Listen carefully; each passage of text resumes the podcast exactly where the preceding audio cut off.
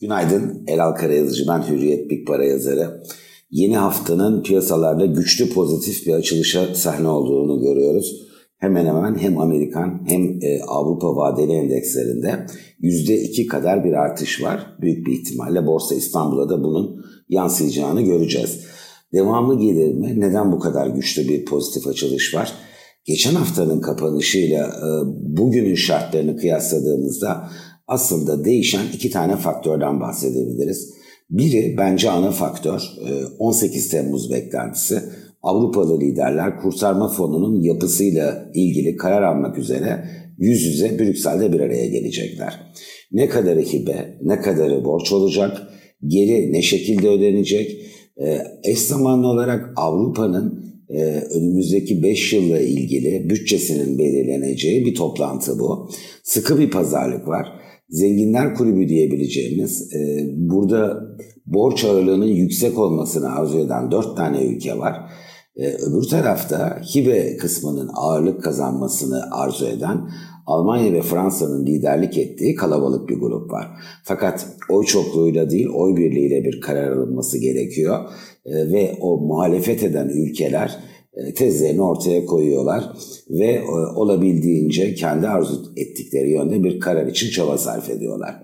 Avrupa daha önce de ifade ettim bütün ülkelerin kendilerini ifade ettiği fakat kararların ağırlıkla Almanya tarafından alındığı bir yapıya sahip. Burada aynı şey mi çıkacak karşımıza?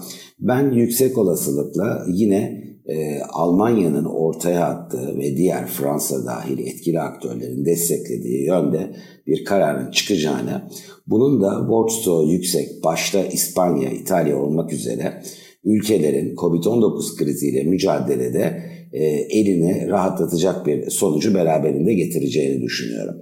Peki bu toplantıda karar çıkmazsa ne olacak? Ee, çok büyük bir ihtimalle Ağustos'ta liderler yeniden bir araya geleceklerdir ve daha da uzatmadan burada bir mutlu sona imza atacaklardır diye düşünüyorum. İşte piyasalarda geçen haftanın kapanışıyla e, bu haftanın açılışı arasında değişen faktör bu takvime sadece 3 gün daha yaklaşmış olmamız. Yoksa Cuma günü sahip olduğumuz bilgilerle bugün arasında bir farklılık yok.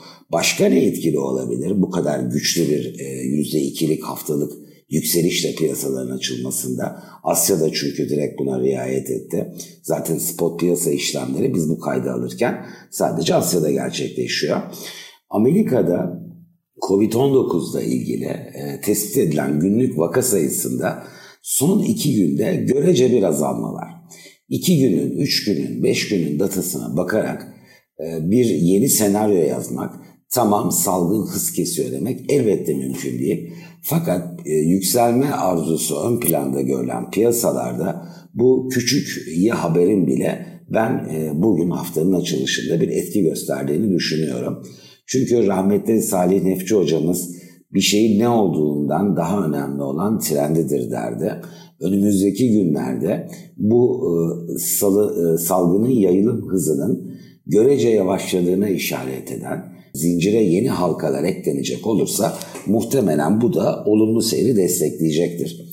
Türkiye özeline bakalım. Türkiye'de geçen hafta beklentilerin çok üzerinde gerçekleşen bir Haziran enflasyonuyla karşılaştık ve elbette e, bunun finansal piyasalarımızda bir negatif etkisini gördük. Ancak yurt dışında kuvvetli pozitif bir seyir yaşanacak olursa Türkiye'de eyvah acaba dedirten yeniden kur yukarıya giderse, enflasyon yukarıya giderse, faiz enflasyonun daha da gerisinde kalırsa bu bir probleme neden olur mu kaygısını e, bence en azından yakın vadede bertaraf edecek, en azından yumuşatacak bir durum olur dış iklim. Çünkü yurt dışında yine haftanın ilk gününde ben gelişen ülke para birimlerinin kuvvetli değer artışlarına imza attığını görüyorum. Buna Türk lirası da pekala katılabilir. Velev ki katılamadı. En azından kurun yukarıya gitmesine yurt dışında aşağıya geliyor olması bize benzer ülkelerde zorlaştıracaktır. Ne kadar süre devam edebilir bu olumlu seyir dersek mutlaka molalar olacaktır, ara negatif akımlar olacaktır. Ancak benim görüşüm Avrupa Birliği kurtarma fonu beklentisi realize edilmedikçe yani mutlu sonla taçlanıp geride kalmadıkça piyasalarda kalıcı bir bozulma yaşanmasının güç olduğunu düşünüyorum.